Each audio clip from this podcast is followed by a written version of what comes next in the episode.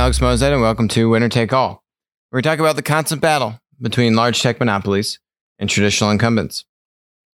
So today, first topic, fun topic, eh, and a cool topic. I like these space uh, stories. You know, we talked about uh, what what Elon is doing with his Starlinks uh, on the on maybe a couple episodes ago, and what recently just came out was that NASA's spacecraft here has actually grabbed dirt off of an asteroid. This asteroid called uh, Bennu. They managed to get this dirt. Uh, actually, you know, have have the uh, have the spacecraft has been orbiting around this asteroid now for a couple years, just taking photos uh, of the you know of the surface to try and figure out what is the best landing spot.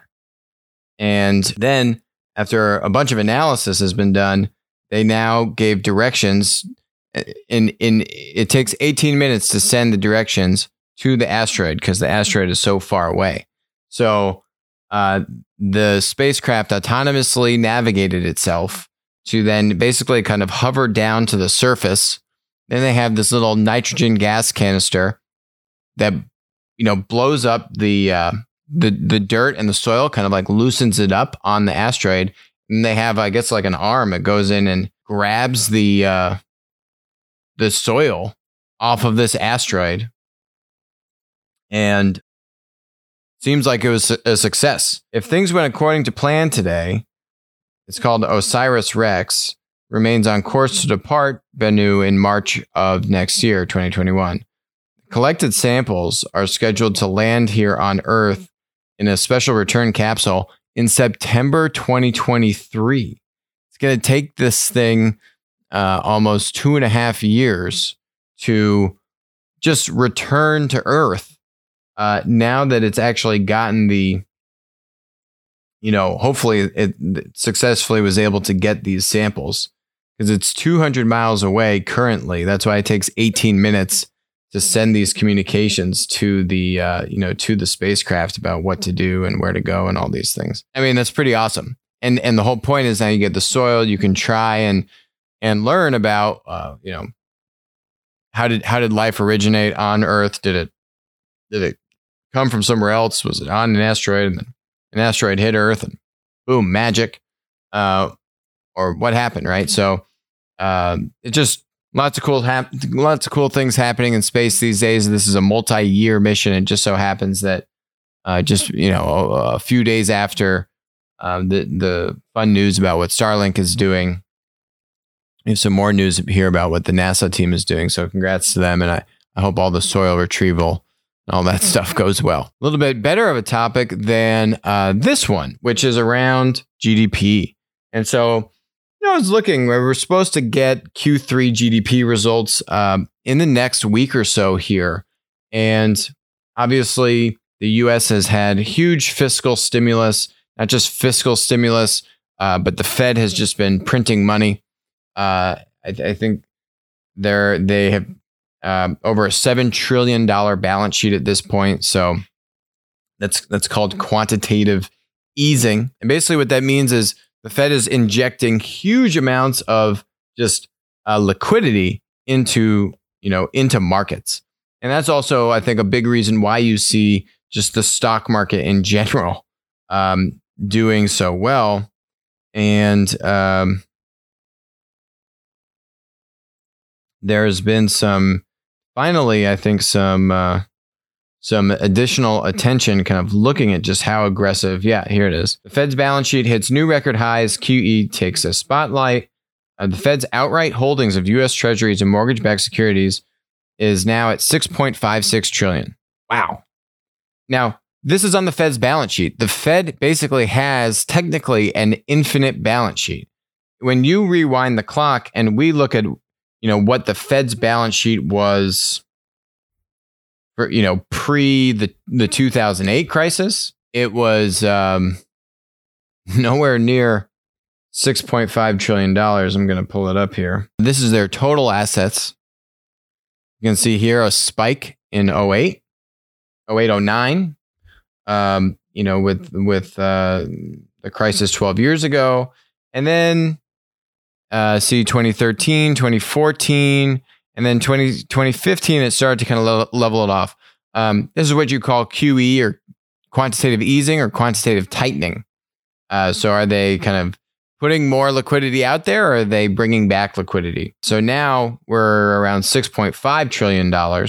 You know, if you look now back here pre 2008, they had less than a billion dollars uh, on of, of assets on their balance sheet. So there's just a monumental rise here in uh, in in in in just cash and liquidity that the Fed has been injecting into the system, um, which which certainly directly correlates to to stocks and and and how the market is doing. There's really no end in sight, at least from what they've been signaling here. This is a good one here. It's another good chart.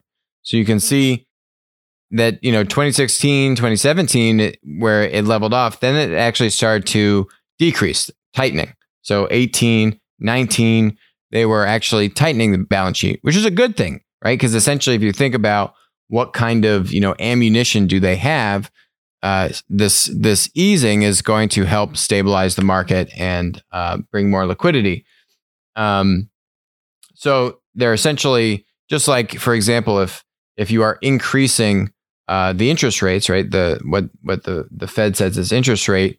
Uh, as they increase that, then they have more ammunition in their uh, in their repertoire to use by lowering interest rates when a you know a crisis or in this case a pandemic hits. Now they've gone just full on uh, easing, and we're off this chart entirely at this point. This level of um, stimulus, both from the federal government providing trillions of dollars in aid. Uh, we had the you know the PPP program. We've had um, you know uh, um, uh, checks uh, given to um, people that are unemployed. We've had you know a variety of different federal stimulus programs, and uh, the Fed and the federal government have actually worked in tandem to put a lot of these programs into place. It's so it's for another episode. It's very interesting how they've gone about doing it. Anyway, long story short, U.S. has had unprecedented stimulus both at the federal government level um, and at the Federal Reserve level. Uh, certainly, I would say well beyond what the EU has done. The EU has also been taking activity at the central bank and at the kind of, uh, you know, the EU has passed um, uh, uh, stimulus at at the EU level, but when you look around and you you know you just go on Google and you try and say, hey, you know, uh, what happened to the U.S. GDP in Q2? This is the featured article on Google. Oh, so I clicked into this U- U.S. GDP Q2 2020. It says it de- it it decreased 34 percent. I'm just like, oh wow, that's not good. 34 percent. That's a pretty big decrease, right? Um, then I go and look up what happened to the EU. And then, boom, here's the top article for the EU that their GDP went down 12%, or roughly 12%. And they, you know, you said, well, that doesn't make sense. Why? How is the US going down over 30%? The EU is going down 12%. And basically, uh, that's because if you just go in on Google and you kind of punch this stuff in, it's actually completely misleading and it's actually wrong. I mean, that's not true. There's just different ways. These these reports that 30% is looking at something completely different than an apples to apples comparison to say, hey, relatively, how have these economies done uh, in Q2? And and then you know now we'll see if we can you know, as as different uh, states and and countries have slowly started to reopen, you know, what will we see in terms of a, a bounce back? What level of bounce back will we see? Now, this article, much harder to find, actually does a pretty good job of of doing an apples to apples comparison. And what you see here is that actually uh, the U.S. GDP uh, growth rate in Q2 was a, was about nine percent so negative 9%, right? So negative growth rate. Okay. 9%, very different than 34%. Compare that to Germany, which was a touch under 10%. Um, and actually, China, interestingly enough, here at 10%, which, I mean, who knows how to believe that number. But anyway, the reported number is 10 is negative 10%.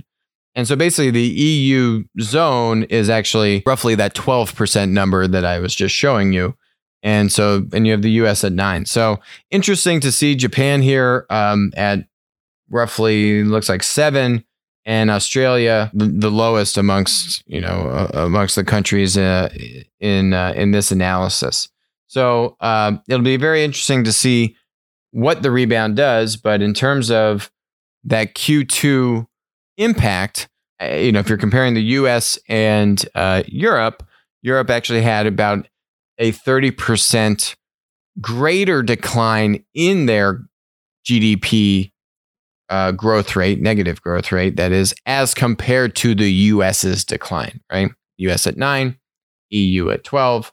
Um, I think some of that has to be attributed to um, the just insane level of stimulus and quantitative easing and all these protocols that have been rolled out uh, by the central by, by the Fed and the by the central government and, and the central bank. Um, it's just unprecedented the amount of uh, programs they've put into place in short order. So now, the pudding, the proof is always in the pudding, and the pudding will come out in the next couple weeks here when we see, okay, so maybe it slowed a little bit of the decline in Q2, but how much of this is actually helping to accelerate uh, a rebound in Q3? Hopefully, that's the result. We'll see what that result is in the coming days and week week or two here. So you know you put that all in context. A couple episodes on on the show, we were talking about um, the state of the VC industry, startups getting funding, and so on and so forth, and that first financings have continued to decline. Overall, actual investment into startups has actually stayed very strong, uh, but first financings have continued to decline.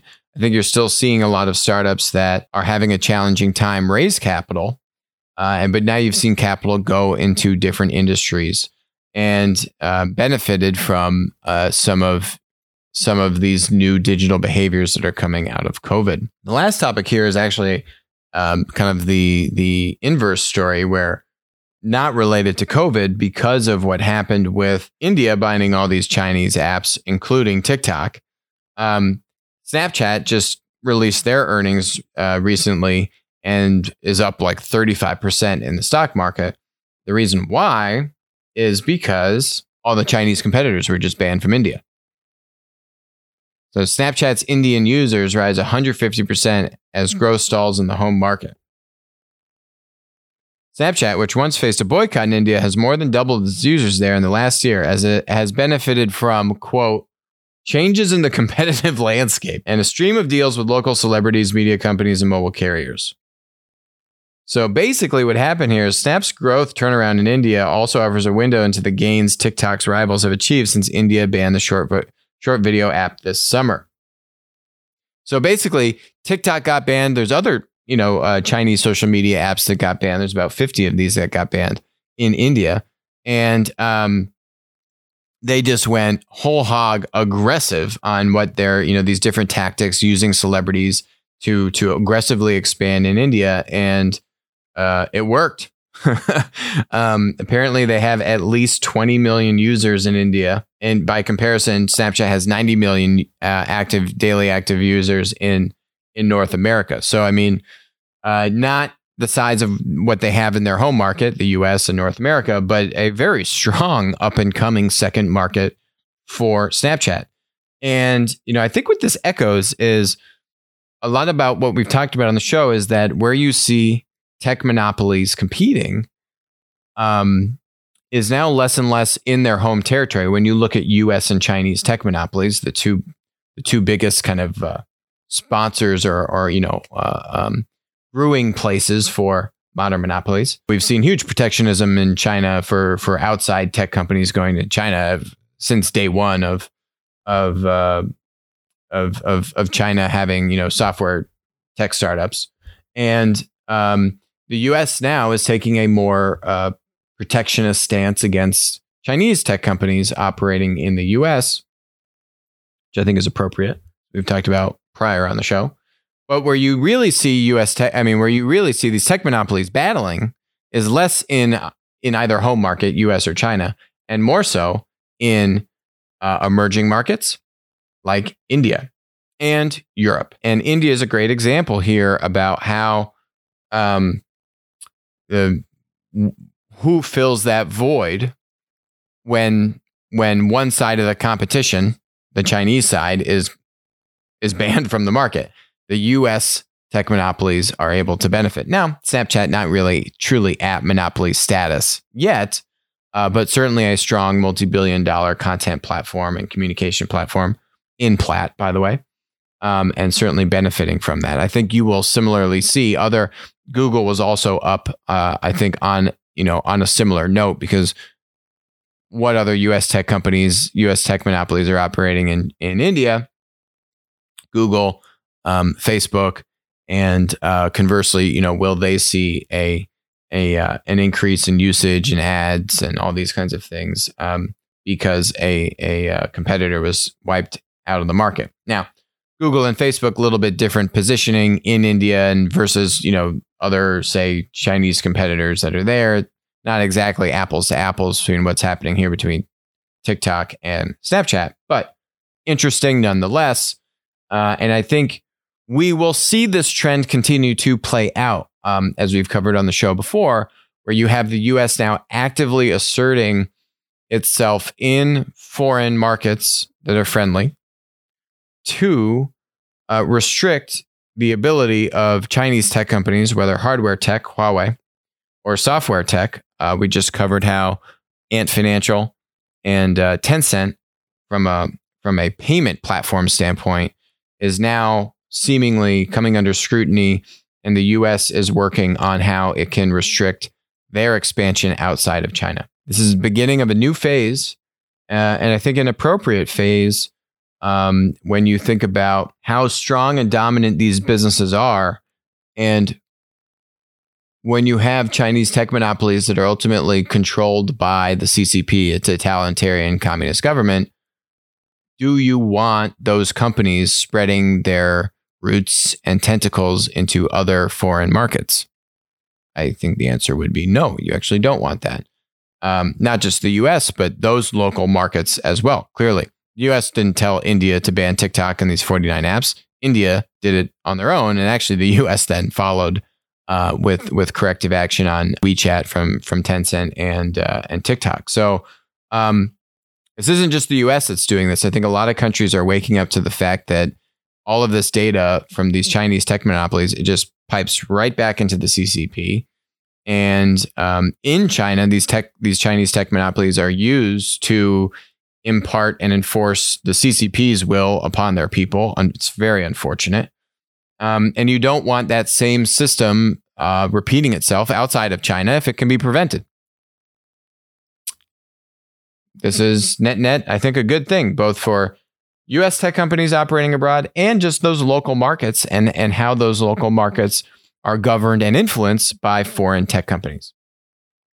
That's it for us. Thanks for joining us on Winner Take All. I'll talk to you soon.